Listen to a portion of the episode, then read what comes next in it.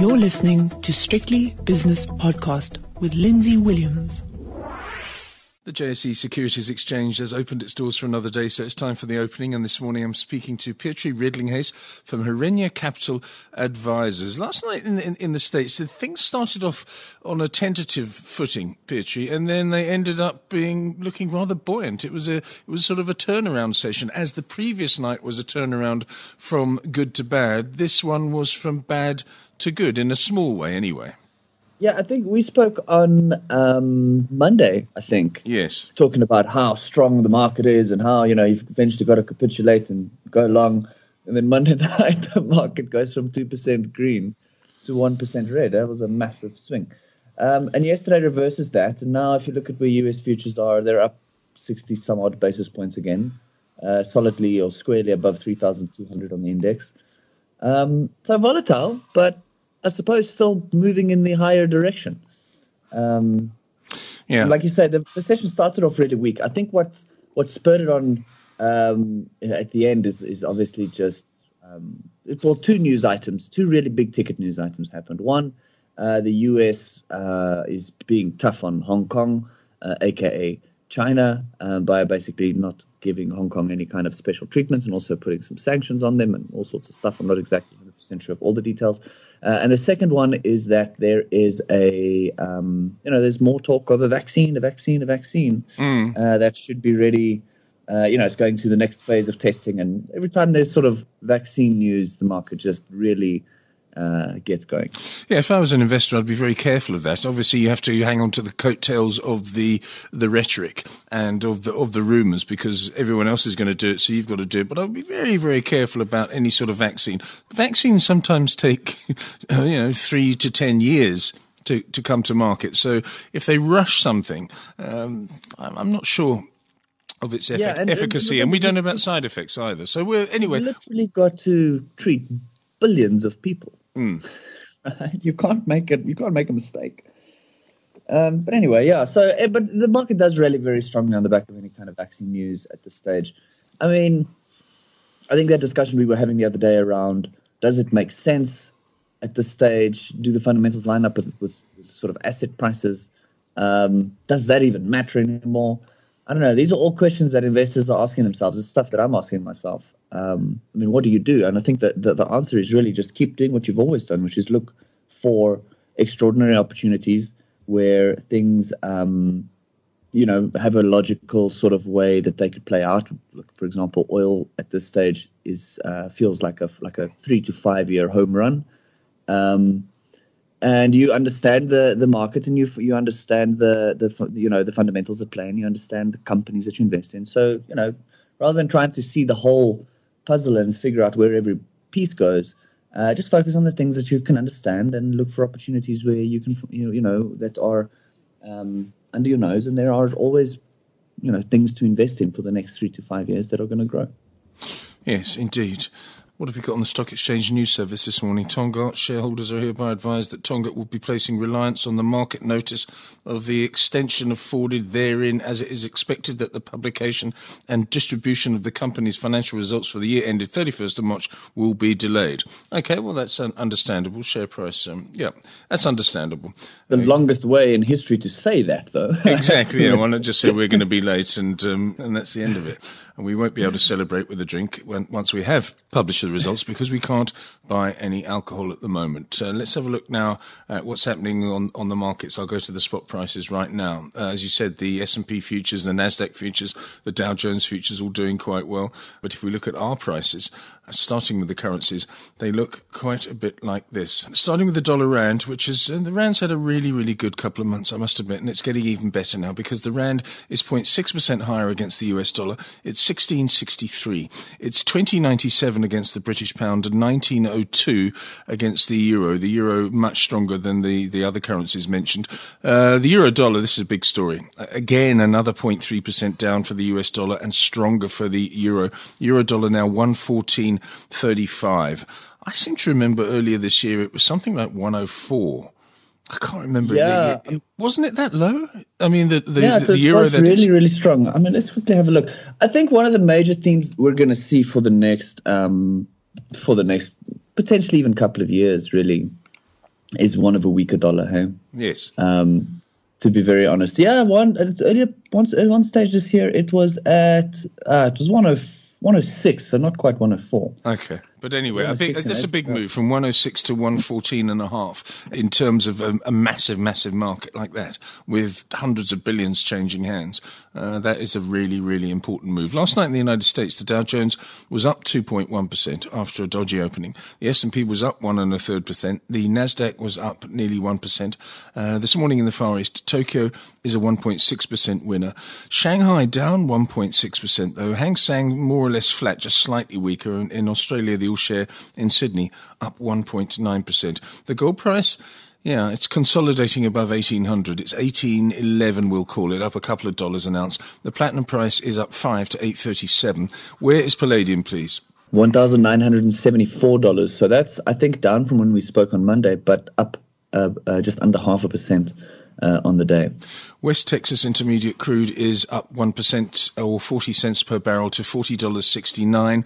Brent crude oil is forty-three dollars twenty-seven, which is up thirty-seven cents per barrel or nearly zero point nine percent. Yeah.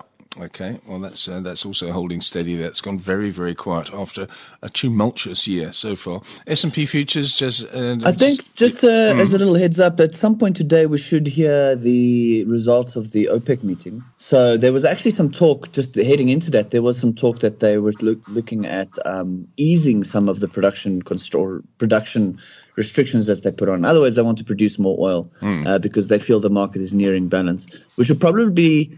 Makes sense if you, you know, to bring the oil price down a little bit to keep putting the squeeze on those U S shale, uh, sort of shale gas producers. Yeah. Um, but watch out for that. That'll be coming out at some point later today. Okay, so forty dollars is the mid level, but even certain of the OPEC producers can't make money at forty dollars a barrel. So there's something's got to give at some stage. Okay, uh, what else have we got today? I'm going to have a look at the, the big movers. And I'm, I've got a reference uh, for Foschini. I haven't seen the latest price, but I know it's up again this morning. I've got Foschini here, if I refresh my screen, up around about four percent. Now, this is an interesting one because normally you get the knee-jerk reaction to a deal. They're buying at a, at a knockdown price jet from, from Edgar's. Edgar's consolidated stores, and you'd think, well, okay, it goes up seven or eight percent, but it was, it's been, an, I think, now a three or four day rally, which is unusual. What do you make of Foschini? Um, so the the technical analyst in me is basically going to say that it's ranging between sixty rand and eighty rand, which is a colossal size range, by the way. But mm. it has been doing so since around the twenty third of March when it bottomed out after the COVID crash, you can call it, mm. uh, and it's been going sideways between these two levels since then. Sorry so the about the banging was, in the background, by the way. It's all right. um, so the news that we heard now with the Jet acquisition sort of acts as a catalyst to to bounce it up from sixty to eighty. So I wouldn't be too surprised if we do see uh, Foschini trading at eighty rand within the next two weeks. Um, the question is where to from there. Does it break this range and sort of reverse back towards one hundred rand, or does um, you know do we does it kind of peter out eventually? Like, okay, well, they got a great. They got a great deal, but the S A economy is still in the trash can, so, you know, the downtrend continues. So for now, I think that's probably the more, you know, which one of those two scenarios plays out, I don't know. But for now, the very sort of safe bet, if you want to call it that, is um, target price of eighty rand within the next two, two or so weeks. Uh, seems like the logical conclusion for me. One of the perils of working from home during the um, quarantine period, Petri, is the fact that you just don't know what's going to happen outside. There's some scaffolding going outside, uh, going up outside my uh, apartment block. So, anyway, that's that. On the upside, we have Distel today, having had a, a bit of a mauling yesterday and the day before. Distel is up four point one percent, let's call it. Fortress A is a three point seven percent winner. Sassel is up three point four percent. T F G, um, as previously discussed. Uh, it's only up around about a three and a third percent now, but a really good move. And Royal Buffer King Platinum is up three percent. On the downside, I've got Capital and Counties down two and a quarter, Redefined down one and a half, Adcock Ingram. Haven't seen those uh, people for a while, down one and a half percent, and a company called Vivo down one point four percent. Anything else outside of those ones? Uh, nothing really that stands out. I want to give a, a, a special shout out to Jubilee Metals Group, ninety-two cents, currently up two point two two percent. I mean, it's a penny stock, right? But um, but you own it, right?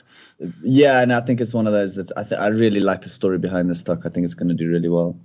Um, Give us your argument, because I've never spoken about it. Please, please tell us why you like it and why you like it at ninety-two cents and why is it, it is at ninety-two cents and where it's come from, if you would. So it comes from.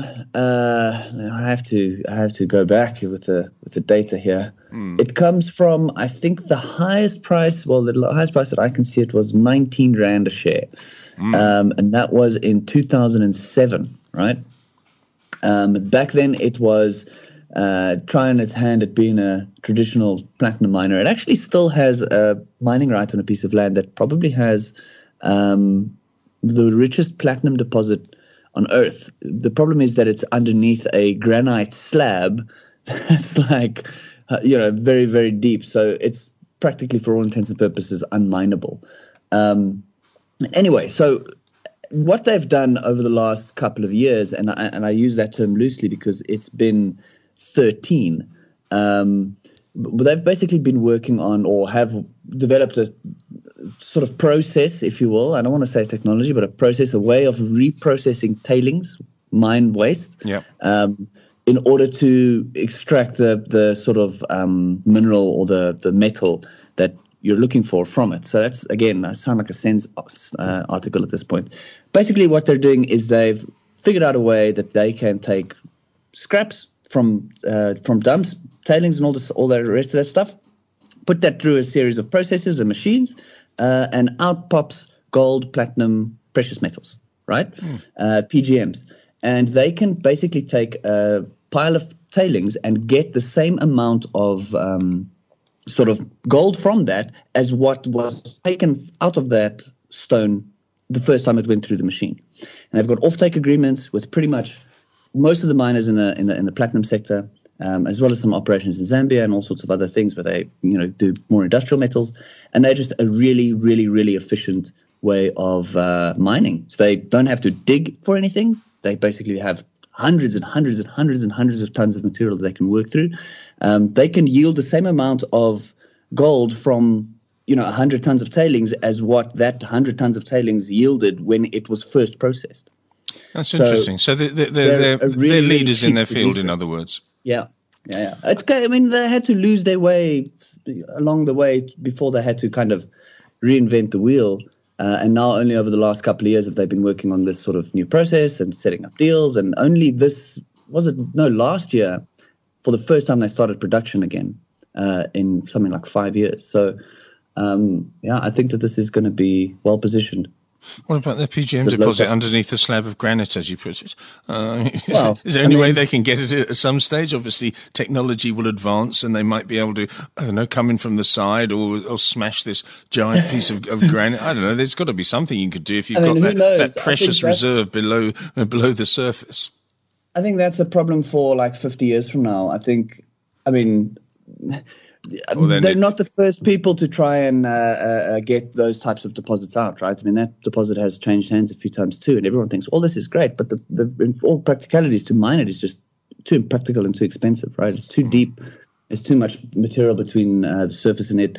So what their focus is is literally just, um, you know, this sort of, I don't want to say recycling, but sort of reprocessing of what other people have discarded. And they've got basically deals with most of the platinum miners uh, on the on the P G M belt, um, offtake agreements for their tailings. Mm. Right, the more tailings you produce, we'll just take them, uh, run them through our machines, and you know out pops platinum.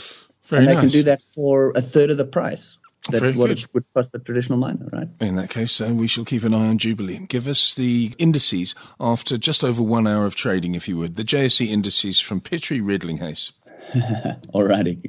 So the top forty index is up one point one percent at this stage. Resource twenty index up one point two percent. Industrial twenty-five up just over one percent. Financial fifteen also strong, uh, just under one percent up for the day.